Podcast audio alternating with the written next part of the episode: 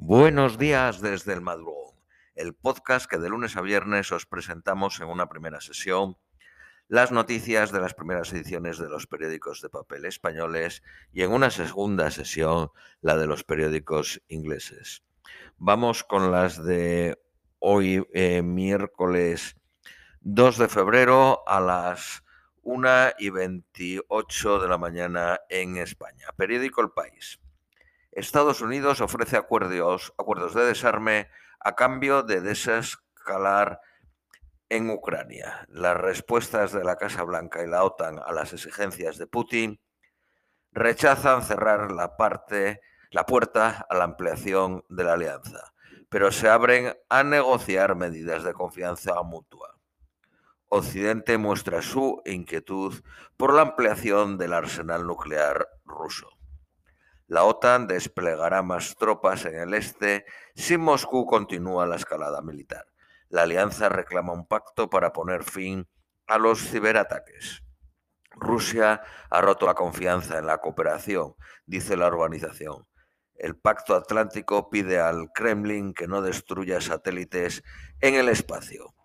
Putin acusa a Estados Unidos de ignorar sus demandas en la crisis de Ucrania. El mandatario advierte de que al amenazar a Rusia, Ucrania pone en peligro su integridad. Los ucranianos aspiran a recuperar Crimea y ello incluye la vía militar, afirman. Boris eh, Johnson reclama ante Zelensky, el presidente de Ucrania, el repliegue de tropas rusas. El primer ministro británico promete más apoyo al gobierno ucraniano. El socialista Costa pretende cambiar el modelo económico, regionalizar el país y aprovechar los fondos de recuperación europea para converger con Europa. El programa prevé medidas de apoyo a la sanidad y contra la falta de docentes. Amnistía Internacional se suma al grupo de organizaciones que califican como régimen de apartheid la discriminación a los palestinos. El gobierno israelí tacha la acusación de falsa y marcada por el antisemitismo la ON, eh, la Amnistía Internacional observa más violaciones de derechos en los territorios ocupados. Ingrid Betancourt incendia la campaña electoral en Colombia. El anuncio de la candidata de abandonar la coalición de centro sacude la escena política. La Unión Europea extenderá el certificado COVID hasta verano de 2023. Estima que podría seguir siendo útil para facilitar los viajes. Eh, Países Bajos destapa otro caso de un inseminador masivo. Es el tercer episodio que se conoce de ginecólogos que usaron su semen en tratamientos de fertilidad. El último tuvo 21 hijos. Los expedientes están destruidos y se ignora a cuántas mujeres afectó. Sony adquiere por 3.200 millones la empresa de videojuegos Bongi.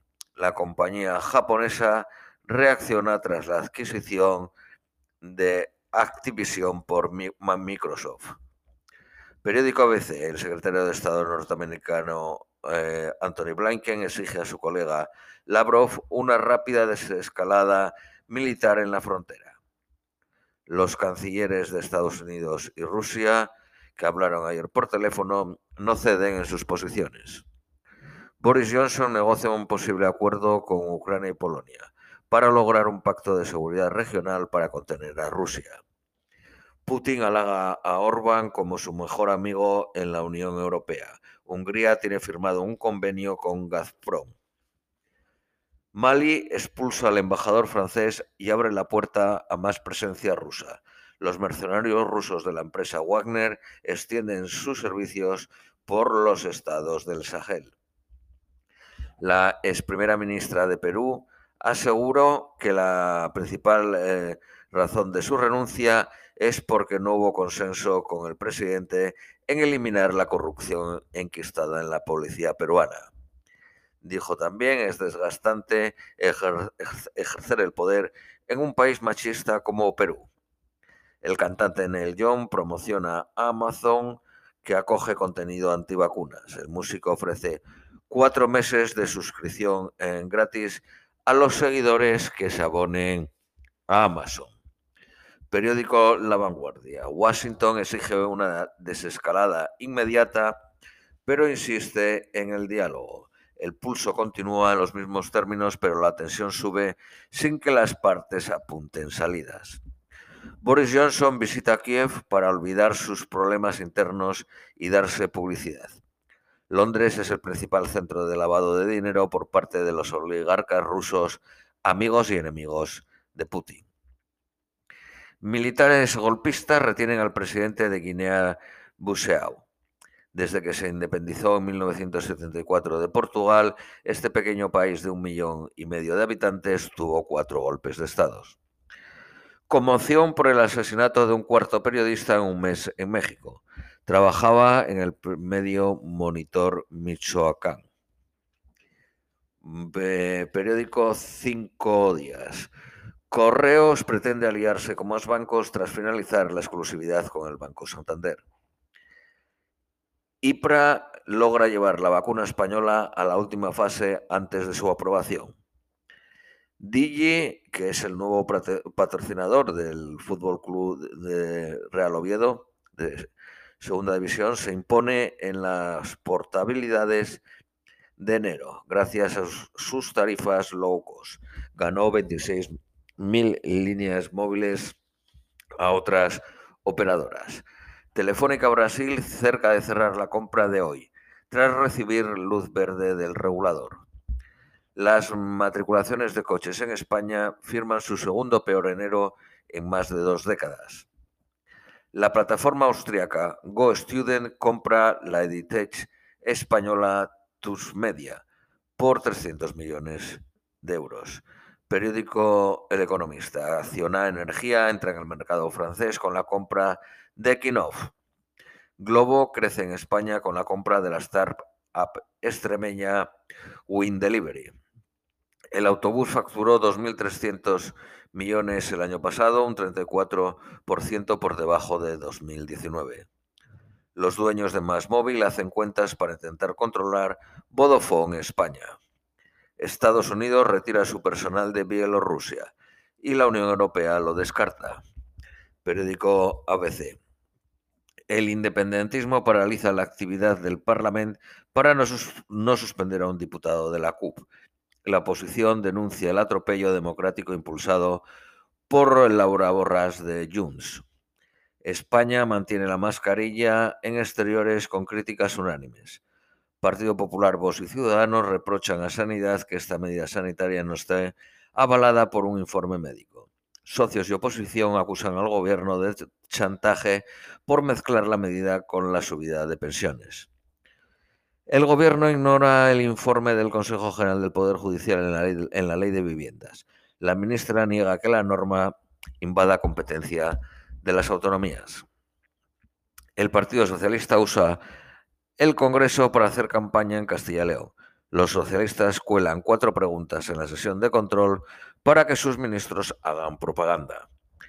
El Partido Popular exige a la Moncloa que aclare si el director del Centro de Investigaciones Sociológicas cargó a dicho centro su almuerzo con iglesias. España tiene sus reservas de gas por encima del 60%, más que el resto de los países. Partido Socialista y Unidas Podemos rechazan en el Congreso rechazan que el Congreso investigue los abusos sexuales si no son de la Iglesia. La Cámara Baja da luz verde a los trabajos de la Comisión Parlamentaria. Partido Popular y Vox se oponen.